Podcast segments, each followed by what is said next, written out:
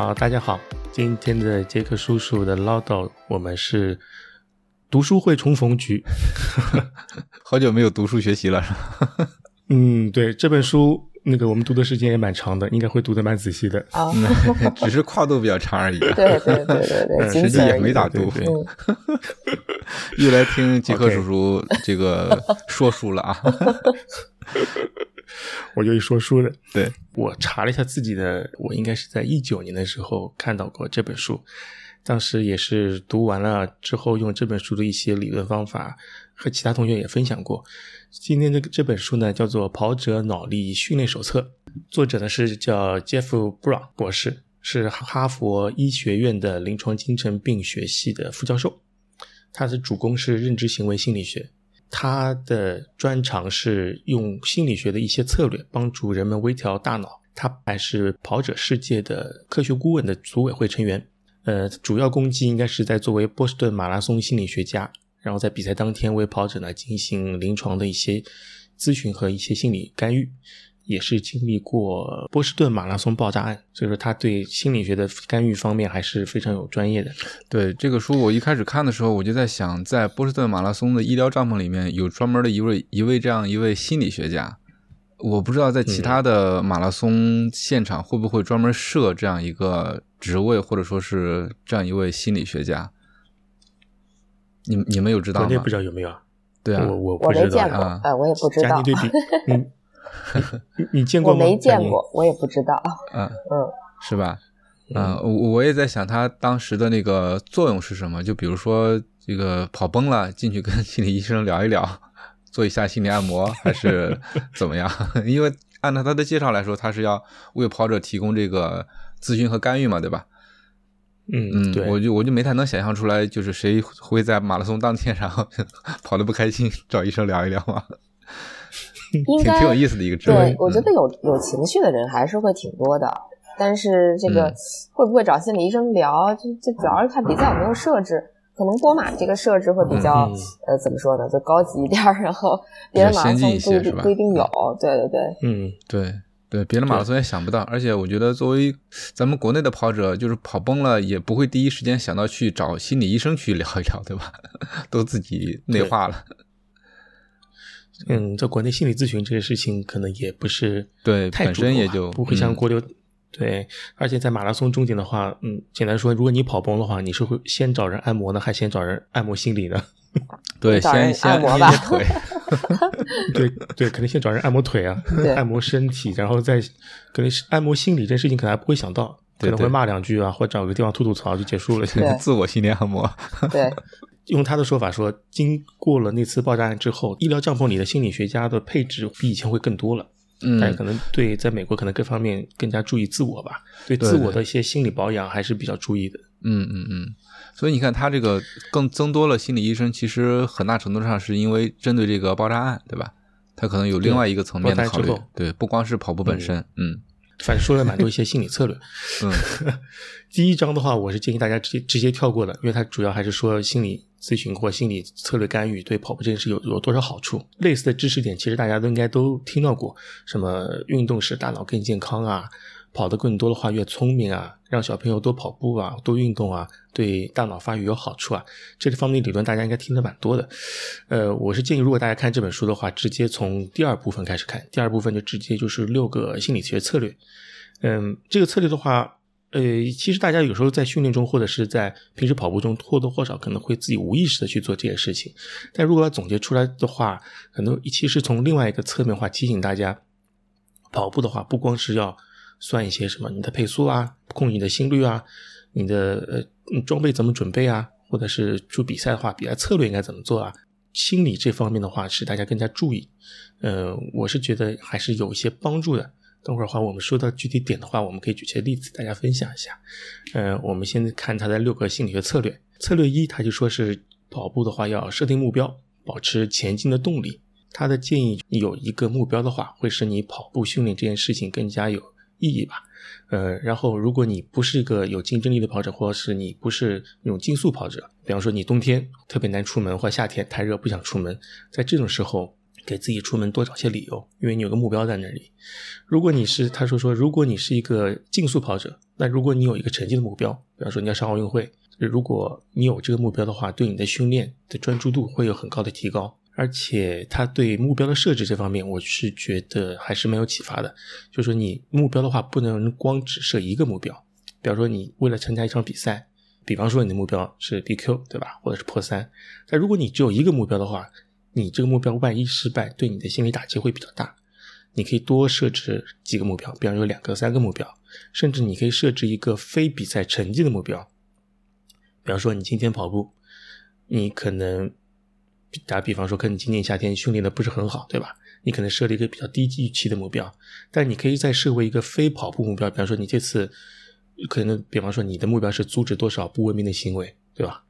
或者是说你跟多少志愿者，比如说机长，或者说很多姑娘可能想我要拍出多少好看的照片，对吧？这种目标其实都可以设置的。南哥跑步有时候比赛时候会设置这种类似的目标吗？我一般都是会在呃比赛前设置一个目标，然后吧在中间调整一下。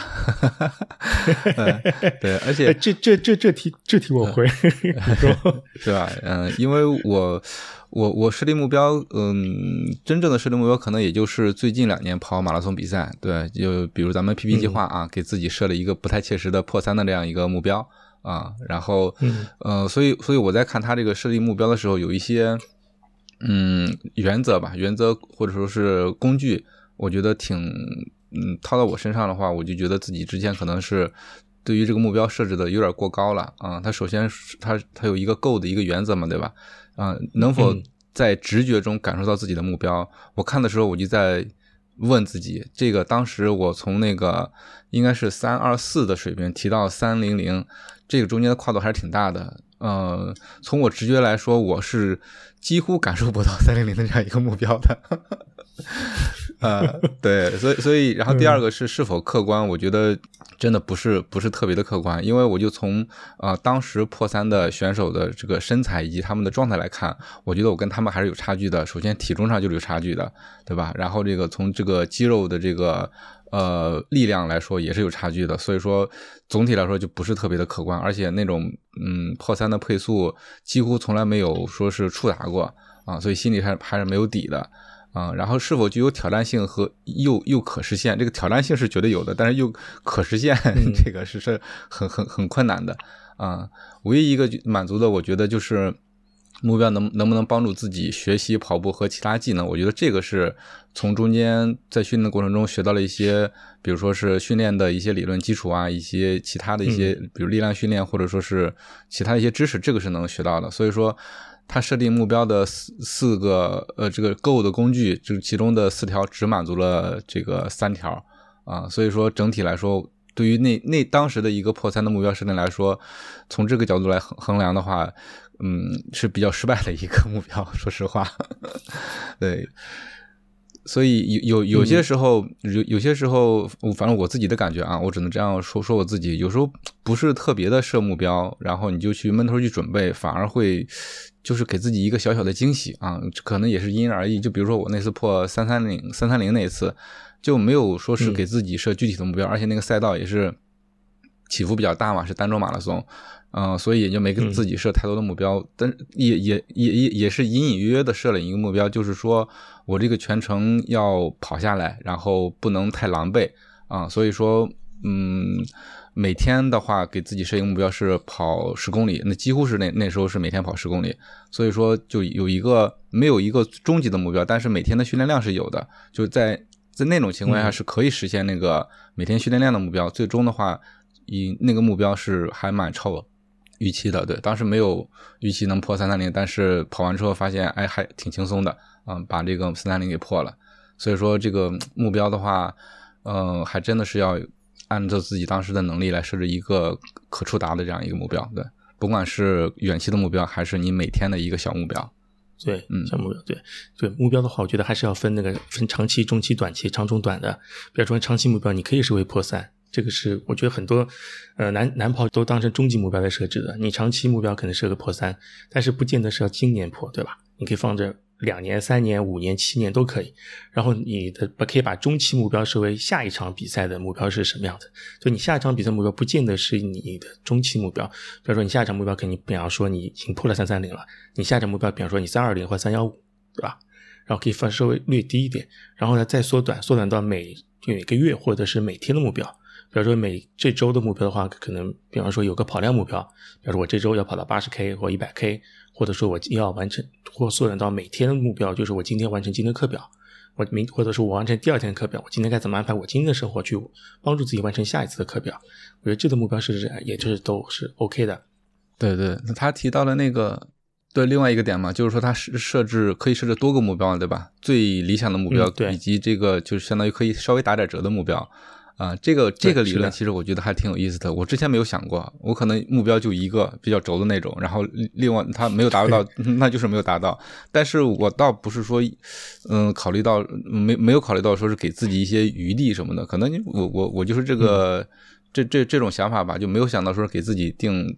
定几个目标，可能呃跑完之后回过来想，中间可能还达成了其他的一些事情，但是说呃在跑之前确实没有说是要弄多个目标这个样子。嗯，对，我刚才也想说是多个目标的问题的好处。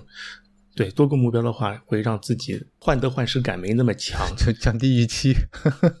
对你只有一个目标的话，那就一竿子打死了。就是这个时候只能只能劝大家，那个你今年比方说你夏训完或冬训完，你之后多报几个比赛。可能有一个比赛的话，状态比较好，或天气比较好，能达成自己那个唯一的那一个目标，就等于反过来做了。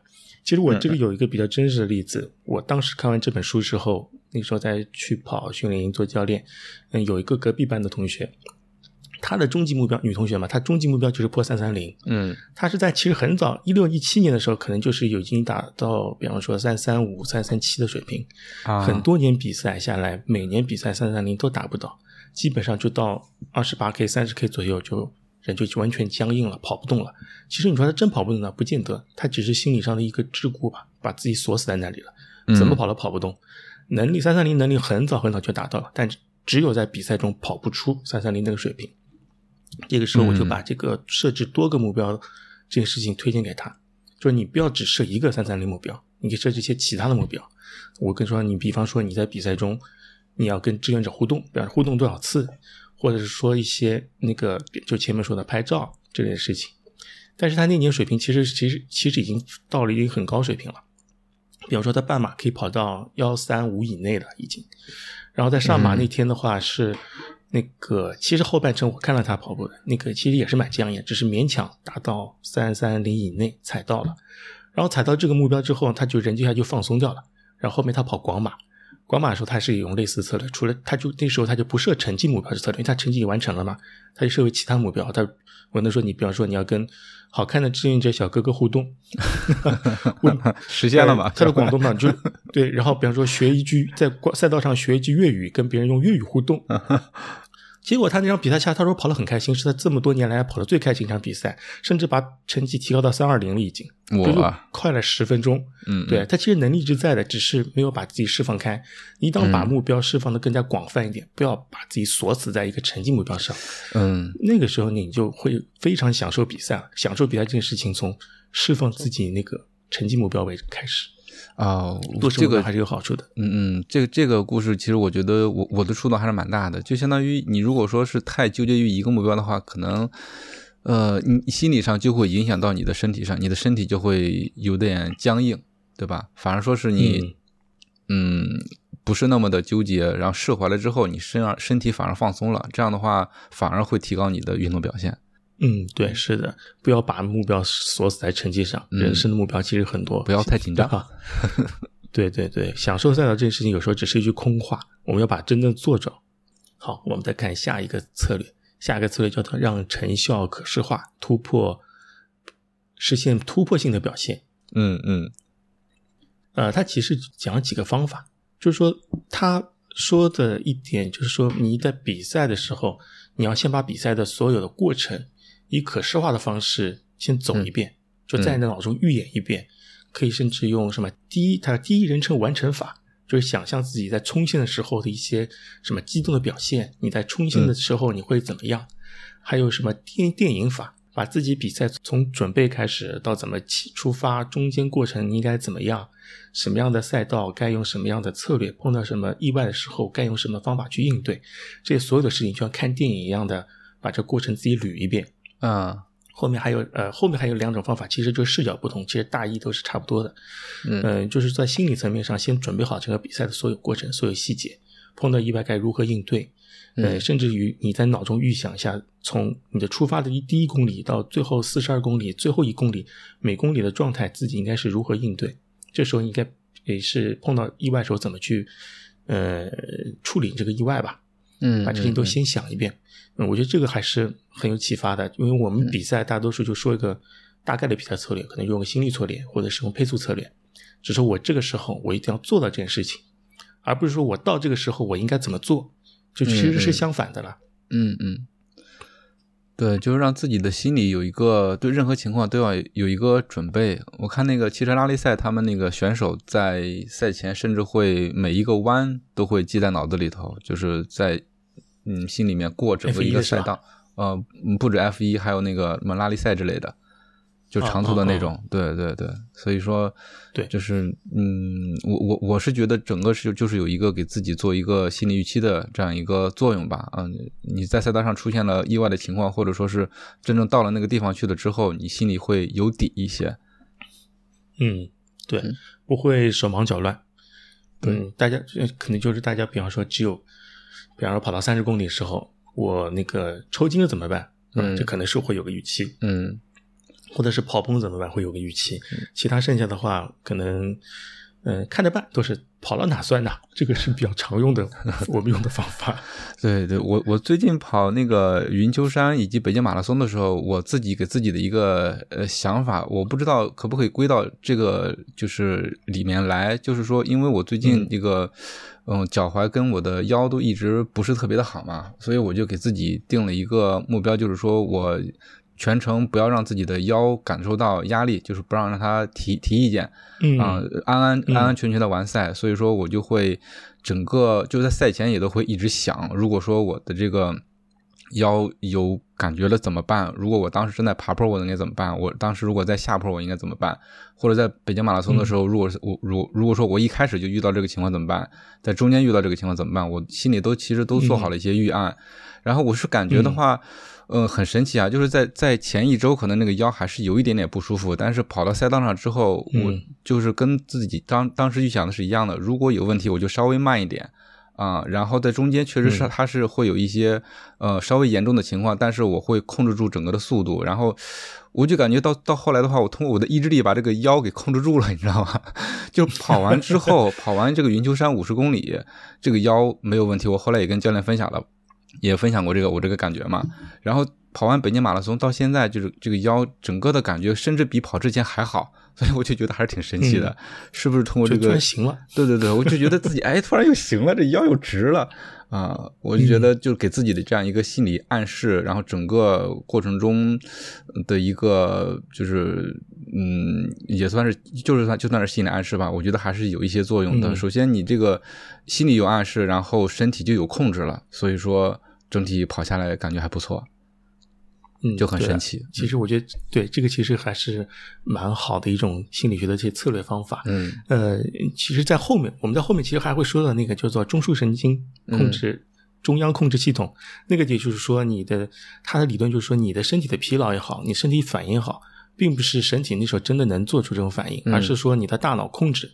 大脑觉得你那时候该累了，你就累了；嗯。然后大脑觉得那时候该疼了，你就该疼了，是大脑进行控制的。你事先如果跟你大脑商量好，你说 我这个时候疼的话，我有什么办法对他可能就是不疼了，或者是说他的那个疲劳指数就没那么高了，会有这种嗯说法的，好神奇，自己骗自己了。对自己 PUA 自己啊，对对对，对啊，其实说到底的话，这些心理策略就是自己 PUA 自己啊，嗯，也是，嗯，到后来看其他的策略也差不多。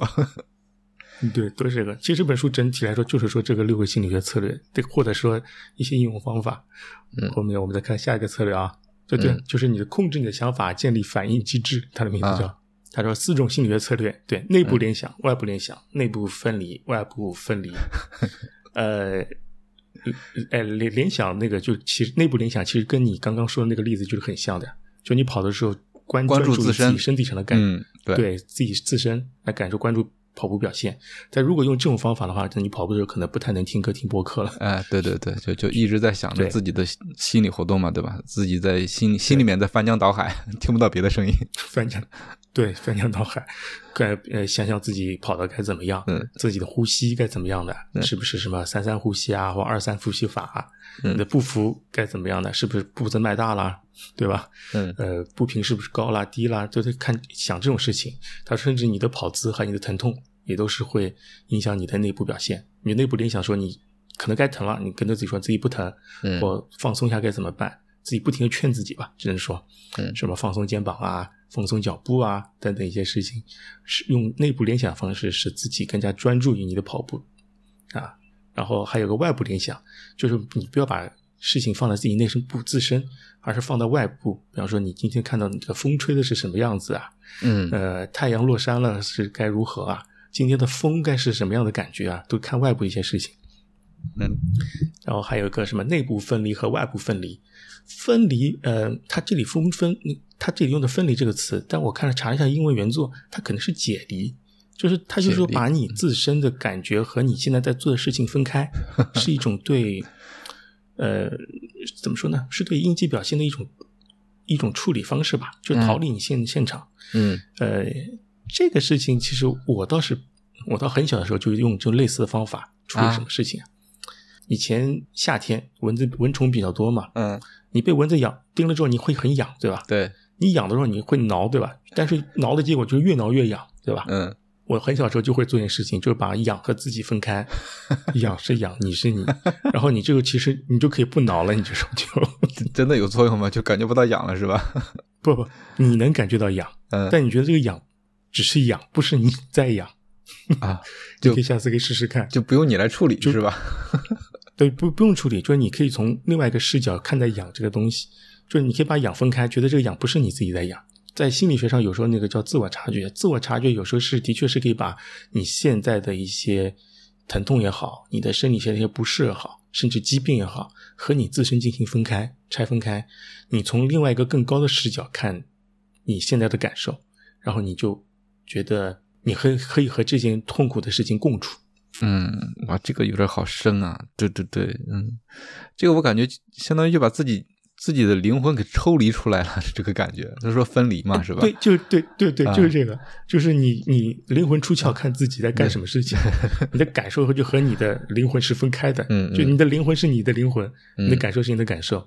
对呃，其实我们在之前看那个《超马跑者崛起》那里面也是说的，跑到后面身体的疼痛感嘛，嗯它疼痛感呢，其实肯定是用分离的方法或解离的方法，嗯和你和你的疼痛要分开。如果你不停的承受在你的痛苦中，除非你是一个受虐狂，你不会享受疼痛这件事情的呀。对，所所以，嗯，所以说就是这个，他说他说的分离嘛，就是在一种，就是你使用一种、一种方法，然后就是让自己的这个感知离开自己的身体，然后你看，可能你看到这个身体在跑啊，你说这哥们在干嘛呢？他可能也不疼啊，是不是？其实可能已经 已经挺累的了，挺挺挺挺困的了，或者说是挺疼痛的了。嗯但是通过这种方式，你就相当于是灵魂出窍了，然后你已经就是说这个疼痛的这个回路，或者说是疲劳的回路到达不了你的大脑了。所以说，你这个身体的这个机器还在运转，然后对，在保证一定的基本的安全的情况下，你还在跑，但是疼痛已经感受不到了。嗯，对也是一个很神奇的感受。我有时候有时候会，觉得像玄学一样的，是吧？对对对，很玄学，但是我觉得我应该是体会体会过这种情况的，尤其是跑越野跑特别困、特别累的时候，那是真分离了，都快分裂了，真的分离了，就呃分裂是两回事了。对分裂两回事是两回事有两有两个脑两个东西在跟你说话。是是，他说还主要说分离策略与高受伤率它没有什么直接关系。有的人哎觉得我受伤受的多，是不是因为我分离分多了，就完全不 care 你这个身体该怎么办了？嗯嗯主要这个还是没有什么直接关系。他跑步总会带来伤痛，对吧？嗯嗯他只会将就是把你的痛苦和你的伤痛要分开。有时候跑步，特别是什么三十五 K、三十八 K 之后，嗯，是特别疼痛，特别，比方说现在最、最近最火的那个吧，纸巾老师，嗯嗯嗯那几个视频，对，他就把自己的疼痛描写的很具体，嗯说那个我跑这时候是哪里痛，那时候哪里痛，说的很具体。但你如果在跑的时候有这些具体疼痛知道在哪里的时候，你可以，其实它就是一种解离策略，嗯你把你的疼痛和你你分开，你还其实还是在跑，疼归还是在疼。嗯，哎，佳妮跑步有疼过吗？比比较少，比较少。呃好，好不是，主要是我很少像你们刚才聊到的那些，就是把自己逼到极限的这种情况，我几乎是没有出现过的。就我一直在跟杰克叔叔讲，呃我我是属于那种不太会到达自己极限的人，就我可能感觉快不行了，我我就放弃了。这就是我是这种人，所以就很难到一种自己觉得我已经不行了，我得找个别的办法办法，就是去分离一下我的痛苦或者怎么样，就很少。我基本上到这种时候，我都是在走路，或者是我已经在调整别的了，呃，就到不了那个境界。特别的境界的那种特别悬的那种那那那种程度吧。就有时候你比如说家庭训练的时候拉个人，然后过来一起这个长距离，对吧？一一边聊天、嗯一边说话一边跑，我觉得这也是一个分离解离的方式，就把注意力给转移走了。对，但这个，嗯但这个训练和和这个怎么说呢？和比赛还是两码事儿。那训练其实怎么着都无所谓，你训练的时候你也知道自己不是在比赛，就就也不会发挥出自己最大的这种呃力量吧。然后其实其实我是想说，就刚才提到的这些策略里边儿，我记得当时去年北马的时候跟杰克叔叔讨论过这个是目标的这个问题，就最早设立目标这个这个点吧。我我记得我当时状态特别不好，然后特别不想跑。后来杰克叔叔说，你就设个目标，比如说这场比赛，嗯你目标就拍几张照片。我就说那行，目标就是拍几张好 看的照片。但也实现了其中一个目标后来这个目标完成了，下一个目标没有完成，没有对啊，目标能实现就好，管它是不是成绩的目标，对吧？嗯哼，嗯，还是希望大家能从卷成绩这件事情来解脱出来，真正的做到享受赛道、享受比赛吧。不要卷，不要卷，没什么太大意义。那好，我们看下一个策略，它翻译叫做“进入最佳状态，找到跑步的意义”。呃，但是我翻了一下原作，他好像没有在说找到跑步的意义这件事情，他通篇都在说跑者高潮和跑者心流两件事情。对我看这个中文的翻译也有点奇怪啊，进入最佳状态跟嗯找到跑步的意义，这个有什么 联系吗？是吧？嗯嗯，对，我就我也觉得没啥联系。嗯，呃，怎么说呢？我们在要不要吐槽一下翻译的译者？呃，这个都无力吐槽了。这个，嗯，对，一开始那个教练说是就直接第一章就略过了嘛。那那我一开、嗯一开始你没告诉我呀，我就从从头开始看，我我就我想着他的这个翻译水平隔了这么些年应该会好一些，结果发现 没有，还是一言难尽啊，就很很嗯很散的感觉。嗯，对，但其实书的话，如果看看原作的话，它其实标题也好，它的主题好，设置的还是蛮有吸引力的。嗯那现在翻译成这样状态的话，它每一章就翻出一种看教材的感觉，嗯，看教材的感觉。所有的对看教材每每句话都是有对仗的。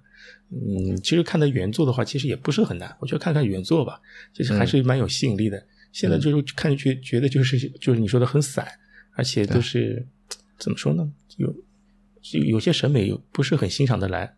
我是我是觉得有些翻译翻译过来，它就纯翻译过来了，然后就是冷不丁的一个新的东西蹦进来，之前也没有任何东西，这就完全翻译过来也没有校对，我是觉得嗯 很很奇怪的一个翻译。嗯，嗯是啊，好，翻译吐槽完毕，我我这吐槽完毕了。好的，嗯，好的。那我们后面再说说他这章主要说的跑者高潮和跑者心流。嗯嗯，跑者高潮就是跑嗨了呀，对，跑嗨了。对吧？嗯，跑嗨这件事情，如果是在训练中的话，大家是不建议大家跑嗨。跑嗨的话，可能就状态出早了。你真的比赛的时候，可能达不到那种状态。嗯但如果在比赛中你刻意的寻找跑嗨这件事情，可能还是不是太容易的。嗯呃，其实换言之的话，跑嗨的话，他说是外部造成的一种怎么说呢？一种兴奋感觉吧。如果真要追求的话，可以倒是可以追求那个心流状态。心流状态，他的建议就是说，如果你现在跑步的状态是比你的努力低那么一点点，或者是可以达可以通过努力去达到的竞技状态和竞技水平，你倒是很容易进入那种心流状态。就是跑着跑着觉得，哎，时间怎么一快快过去了？可能没有脑子，没有想啥，你就这段时间就就跑完了，而且没有任何感觉，或者是脑中在想一些什么其他的事情，那些其他的事情被你想成了，但是你的跑步同时也是也结束了，对吧？嗯我记得我记得南哥说过，在跑步的时候经常会想事情，嗯嗯，对比方，说就是在跑步的时候想出 PP 计划这个主意的。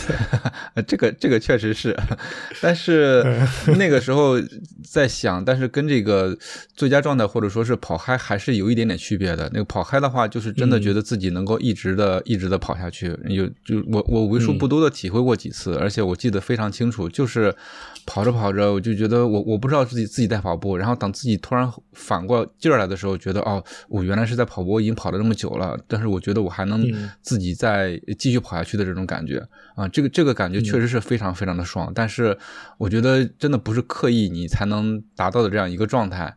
啊、我不知道通过练习能不能达得到，但是这个感觉还是特别难得的。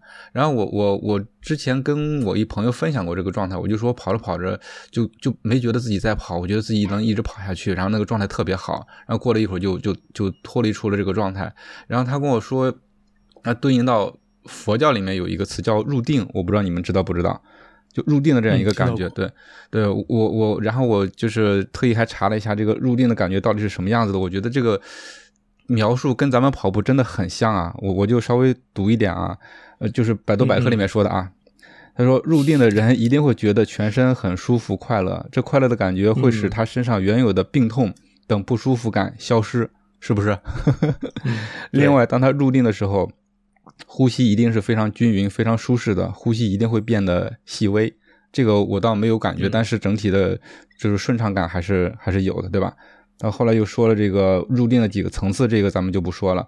然后他还说是这个，呃，入定的人往往有一种感觉，就是他从非常舒服的感觉中出来之后，会觉得忽然脚酸、麻了、痛了，但是他出来之前却不知道痛。所以说这个就可能是说我跑的时候就是状态非常好，但是呃突然出来之后就感觉啊，好像刚才已经经历了一个特别强度、特别强度大的一个跑步，然后还是身体有一些疲劳的。我是我是觉得整个一个跑嗨的一个过程跟入定的这几个阶段还还稍微还能匹配得上，嗯，挺神奇的一个东西。正念的一些冥想，其实也能帮大家找到这种类似的状态。嗯他书里也是提到说，你在家里可以试一下用这些训呼吸训练法，它叫方形呼吸训练法。嗯不知道大家注意到没有？它就是通过呼吸训练，让自己达到那种心流感觉，就前面说的入定感觉也很像。就你做的时候觉得腿没麻，他为什么觉得腿麻呢？他就因为盘腿坐着嘛，啊一坐坐一两个小时，你肯定会麻的呀。但你在处于那种状态、冥想状态下的话，你是对这方面是没有感觉的，因为你的注意力并不是放在这，或者所谓说你没有任何注意力，你脑子是放空的，啊对啊。身体的话，你可能唯一的注意可能就是你的呼吸，啊，又是一种灵魂出窍的状态。对，又是一种灵魂出窍的，还是要练，还是要练。像比方说，比方说加密手表，经常有时候你它不是会提提醒给你说，检测到你当前的压力水平比较高，你是否做通过一些呼吸练习来放松自己？嗯它会弹个弹个这种东西出来。如果你点个确定的话，它就马上让你进入一些呼吸训练法，啊可以告诉你现在呼停一停，再吸停一停等等的，嗯嗯可以这样释放你的压力水平。嗯。听上去有点玄学，但这个东西我觉得现在目前越来和科学走得更近了。哎，对对对，你像 Apple Watch 上，它有一个专门的功能，也是叫让你呼吸嘛，对吧？它你可以跟着它的上面的图形来一呼一吸，一呼一吸。我一开始还不太理解为什么呼吸还要专门弄一个 app，然后跟着它的节奏来啊。后来、嗯后来知道了，它也是一种刻意的练习。对，刻意的练习啊。嗯，它就是把你的把你的想法，所以你的注意专注在呼吸上，对然后你其他事情就不专不 care 了，嗯就忘记了，然后对对使自己放松下来。呃，以我以我对这个冥想的特别粗浅的理解，它最一开始练习冥想的时候，就是把你的意识集中在你的呼吸上面。你可能因为它就要求你的这个思想就是呃排除一些杂念嘛。那最最简单的方法，最容易的方法就是集中在你的呼吸上面，一呼一吸，一呼一吸，慢慢慢慢的就进入状态了。嗯，对，有时候劝别人一样的，别人很焦虑很紧张，你直接跟别人说你不要焦虑，不要紧张。嗯那其实别人没有办法从你这两句话中真的做到不要焦虑、不要紧张的，对吧？嗯你得用一些其他的手段、其他方法把他注意吸引开，啊然后把他兴趣的点转移掉，让别人可能从那个紧张和焦虑中真正的脱离出来。嗯嗯然后像他这个方法就是让你把呼，你不是说你不要焦虑、不要紧张，而是说你把你注意力放在呼吸上，嗯嗯，让你其他那两个事情可能会淡掉。对，给一些具体的指令，可行的指令。对，嗯，对，具体指令。好，下一个策略，增加跑步的仪式感，取得独特的优势。我看了篇，我这个策略我通篇看完，简单说就是，呃，做任何运动前或跑步前，它有一个仪式感的东西，就是搞嗯嗯迷信活动呀。嗯，就是先给自己一个心理暗示。嗯对，比方说，我这次比赛，我一定要铁定要穿这双鞋，因为这双鞋我上次穿的话，我跑出个 PB，对吧？嗯嗯或者我一定要戴这副手套，穿这双袜子。嗯嗯，南哥有什么自己独特的一些仪式感的东西吗？我对跑步前一定要做一件什么事情？呃，之前有，之前跑北京马拉松，每次我都会跟朋友们约在那个正阳门下拍张合影，这是一个跑北京马拉松的一个仪式感。到后来的话，因为对人越来越多，这个一一一偶尔一两次跑步也不带手机，然后这个也不太好集合，所以后来这个仪式感也就给放弃了啊。嗯其他的倒倒倒没有什么自己特别的仪式感了。那可能最明显的一一个仪式感就是在拱门前，这个大家唱国歌啊，然后准备起跑这样。啊，对对对对，对，这倒是对，这倒是真的是一真真正的仪式感。嗯嗯那这里的说的一些仪式感，可能是比较小的一些东西。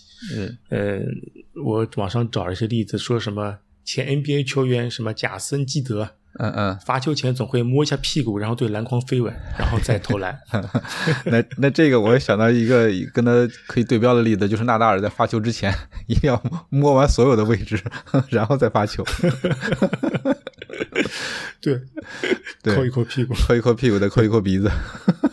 嗯，搞迷信活动啊，嗯就就像以前听到说什么那个帕瓦罗蒂，嗯每次搞个手手帕带在身上，对吧？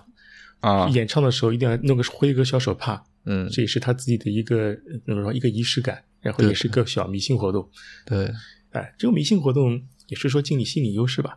也也有人，他们说也有科学家研究过这件事情，觉得这件事情是靠谱的。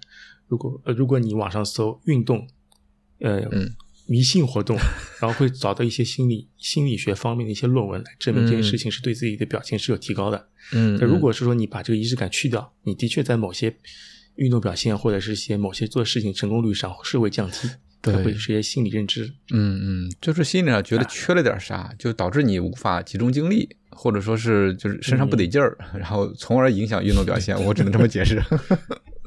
对对对，他们他有给出几个例子，说到被访者，他如果说你有有些迷信（打引号的迷信行为），嗯可分为保持获胜的细节，什么携带幸运物，对，有嗯东西觉得是很幸运的，每次要穿这双袜子，或者永远不能洗某一件东西，对吧？嗯嗯就说避免一些不吉利的事情发生，或避免使用谐音“书”的物品。对对对你不能看书，对身上不能不能看书。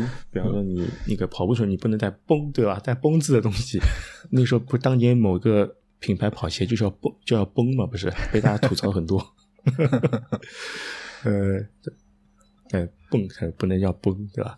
他说，如果你进行这些打引号的迷信行为呢，它会产生一些积极的心理学的一些呃一些表现吧，一些影响，可以提高自我的什么效能感，嗯提高比赛状态，提升士气，使自己心理的舒适度会增加，降低降低那个你的心理负担。对对对吧？嗯，他说运动员如果使用这些迷信行为给予自身的一些积极的暗示，它有助于比赛中的发挥。嗯他如果反过来说，他说如果你不能实施这些迷信行为的时候呢，那你怎么办呢？你只能说主动的调节自身状态，嗯嗯嗯主动调节自己状态，这个能靠自己了。但我觉得这时候如果你有一个呃心理咨询师在，或者是类似这种运动心理学的方面的专家在，你可以找他先聊一聊，对吧？嗯嗯，然后通过这种方式可以调整自己赛前的心理状态。好，搞迷信活动。下面最后一个策略就是增强着装认知，用脑选择装备。嗯这翻译的很生硬。对呀简单的说就是，如果你要成为一个跑者，你要穿的像个跑者，对吧？嗯买买买，对吧？对买买买你装备得搞起来。对我装备书的理论基础来了。啊，装备上，就你就这是一个很强的一些怎么说心理学的一些心理上的一些预期吧。嗯它它里面书中举个例子，就是说，如果你是一个病患，你给一帮医生进行打分，你最后打分打分最高的可能就是穿的白大褂那个人，就穿的最像 医生的那个人的得分是最高的。啊，就哪怕这两个人水平是一样的，嗯一个穿便装，一个穿白大褂，你还是会给白大褂的人给给予更多的信任。嗯嗯，从着装上就就是他专业一点嘛，是吧？对他这时候就反向操作，你要 PUA 自己怎么办？你得穿的像个跑者，对吧？你出门前你要自己把自己捯饬的好一点，然后你出门的时候会自己的心理预期会更高，更加积极去面对跑步这件事情。对，要跑那个要做成什么样，穿成什么样，这样就像制服控一样的感觉。嗯，所以我们说穿的 Pro 一点，这个没有毛病，对吧？嗯，大家的装备 Pro 一点，就感觉感觉上会快一些啊。你自这个自己训练或者比赛的时候，状态会更好一些。嗯嗯，对的。好，这个六个心理策略我们这里就说完了。嗯他后面这本书上还介绍了几件事情，我觉得蛮有意思的。嗯，一个是他说如何面应对世界上最难的四大比赛，那个不知道看了没有？我没看到，还没看到是吧？对对对没啊，没事没事。他四个比赛其实有前面三个我没太注意，因为前面三个都是越野比赛，嗯，就是地形复杂或者是天气恶劣啊等等。但他第四个比赛选的是波士顿马拉松，哦，他把波士顿马拉松列成了最难跑的四大赛事之一了。对对，四大赛事嗯确实挺不好跑的。然后，对他这本书采访了一个波士顿马拉松的一个管理员，呃，嗯管理者吧。啊，他说，他这位兄弟他准总结下来，他说波士顿马拉松呢，实际上是有三个挑战和三种痛苦。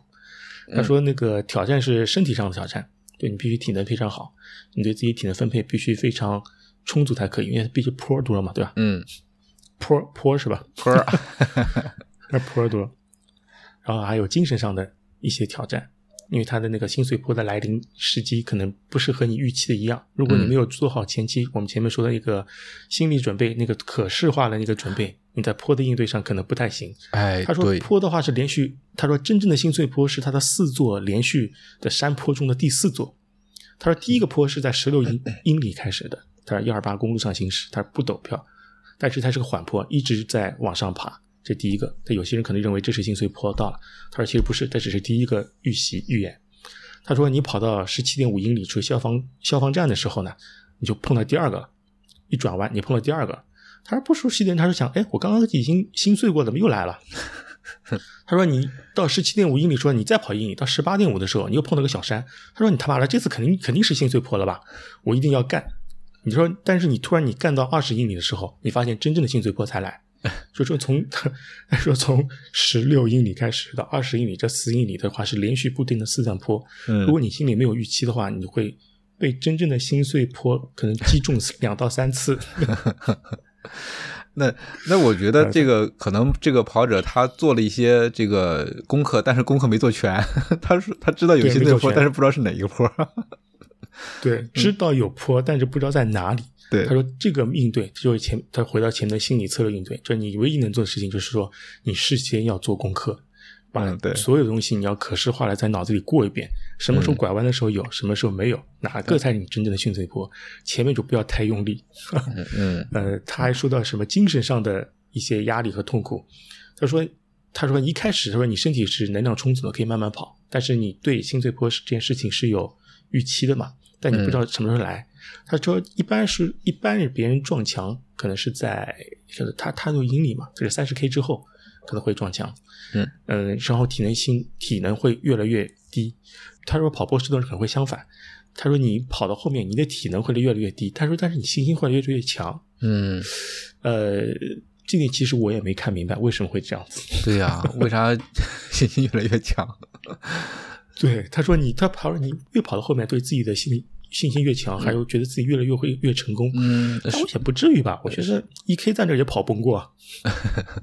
是不是因为觉得 反正快临近比赛了，反正快要完赛了，所以说信心就增强了？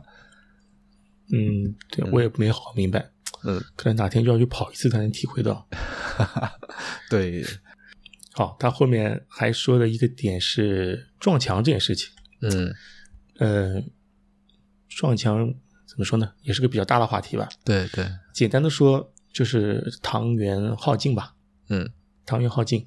但是他这里的话是说是通过一种心理学的方式去，呃，也不说避免吧，就说你理解撞墙这件事情是怎么发生的。就是前面其实我们刚才也说了一点点，就是那个中央调节模型。嗯，中央调节模型就是身体觉得你应该疲劳的时候，糖原还没耗尽之前，嗯，大脑已经告诉你身体，你这个时候该累了，要停下来了。疲劳度嗯。对他把疲劳度给你主动的把它往上加，让你身体感觉到疲劳，你的肌肉开始酸痛，或者是说你腿抬不起来，某些关节开始不行了。他说这些所有反应都是大脑为了防止你过载，或者防止你怎么说呢，救你的命吧，把你的疲劳度降低，使你会停下来。嗯，如果你到极限的时候还不停下来，他大脑可能会自动的 power off 了。你就可能传被就昏过去了，就什么都动不了。他说是这个原因造成的。他说怎么怎他说怎么怎么 PUA 大脑呢？就是平时训练的时候，可能在某些时候你该上强度的时候，不要让自己逃，使大脑适应你这种身体的疲劳感觉。嗯他把疲劳度逐渐降低，然后疲劳的释放时间会延后。他用这种方式去怎么说 PUA 自己，让自己撞墙不至于那么严重吧？哦。现在就理解了这个应对撞墙撞墙期的这样一个方式，就是不断的骗自己的大脑，还不累呢，还不累呢，是吧？对，你这而且你不能直接骗他，你得平时练的时候慢慢的骗，具体的声音反馈，对，反馈给他。嗯，你直接骗他的话也骗不进的呀。对，你跟自己说话的大脑也是他自己呀。就是每次在训练的时候告诉你啊，现在觉得累了。这种累不叫累，后面还有更累的，然后慢慢慢慢适应，慢慢慢慢适应，直到你这个觉得累、跑不动的这样一个呃，这个这个强度，你还没有达到的情况下，你你已经可以完成马拉松了，所以说你就可以顺利的度过这个撞墙期。嗯，对，对的，对的，这是从心理学方面的确是这么说的。但其他如果真的累，真的要避免的话，一个就是说你要有几个方法，就是你配速要稳定，你不能什么前快后慢，或前慢后快一直在变速跑。呃，特别是像人多拥挤的比赛中，不要老是左突右突，这个的话进行变速的话，对你的糖原消耗量还是会比较大的。呃，有一种比较极端的一种说法，但这种说法是比较形象，但并不精确。他说，你如果平时跑按定速跑的话，你的能量消耗是比较相比较稳定的，嗯嗯，可能脂肪功能相对多，可能你的糖原消耗会比较少。他说，只有你在变速跑，比方说你突然超过一个人的时候，或突然越过一个跨。跨过一个花坛，或者是用跃的方式进行跑步的时候，嗯，你这时候可能会消耗糖原啊，啊。但这种说法不是很精确，但只能说很形象。对，是确实挺形象的。嗯嗯，对，OK 的。但你突然变速跑，突快突慢，突快突慢，它这时候你消耗的是糖原，对吧？是是是，嗯，还是要稳定。对对，就跟开车一样嘛。对对，一脚油门，那油不就不就耗了吗？呃，我还有一个感受就是。对对，我我在家旁边这个公园训练的时候，就是见到过一位大神，就是我们在跑步的时候，因为刚下完雨，地上还是有积水的，就前面碰见一滩水，然后我就会蹦来蹦去、跳来跳去的把那个水给躲开，但是人家大神步伐一点都不乱，有水我就趟，速度一点都不变，要不然人家都能跑完这个连续几日的比赛呢。他这种就是缓，就是速度也不慢的情况下，但是他是这种稳稳定的输出，所以就能够坚持的时间更长一些。人家平时训练就这个样子，对对，稳定。特别是有时候，比方说你长跑的时候，看到一些年龄稍长的跑者。然后或者是一些女跑者，他们真的稳稳的一直在跑，一直在跑。对对，可能你那时候已经跑不动，他还是在稳稳的跑，不能对对，消耗稳定。对，这这个效率反而会高。对，特别的佩服人家，就虽然不是特别快，但是特别稳，而且能够一直稳下去。你可能一开始对会把人家给超过，但是慢慢慢慢的，人家就追上来了。对对对，其实这也是一种跑步经济性。跑步经济性并不是说你跑的有多快。它是你以一种稳定的方式持续输出，但是你的事后这个时候你的消耗能量反而是最低的，嗯，对吧？你不要忽快忽慢。我觉得这本书的一些要点的话，或者说我感兴趣的地方就是这些。当然话，它还有一些其他的一些一一些一些那个议题吧。我觉得大家可以看这本书去了解一下。书的链接我到时候也会放在 show note 里面。腾讯好嘞，不是腾讯了，微信读书中也会有的。微信读书有，一些什么翻译过来的，有有。就就大家参考了有的如何解决跑者的什么难题啊？面对恶劣天气啊，怎么去跑跑步机啊？等等一些有兴趣的同学，大家可以去翻译一下，就还是有些帮助吧。所以说翻译的一言难尽嘛，直接从六个心理策略开始看。第二部分，第一部分也不用看，第一部分就是作者自己例行的一些呃，怎么说例行吹牛吧。嗯嗯嗯，对这个，我觉得也没必要花时间看，只看那六个心理策略，我觉得还是有一些启发的。嗯嗯嗯，好，好的好的，要不我们今天就先到这儿。好嘞好嘞，谢谢，下回见。好，谢谢梁哥，谢谢佳宁，好，下次见，拜拜拜拜。拜拜拜拜。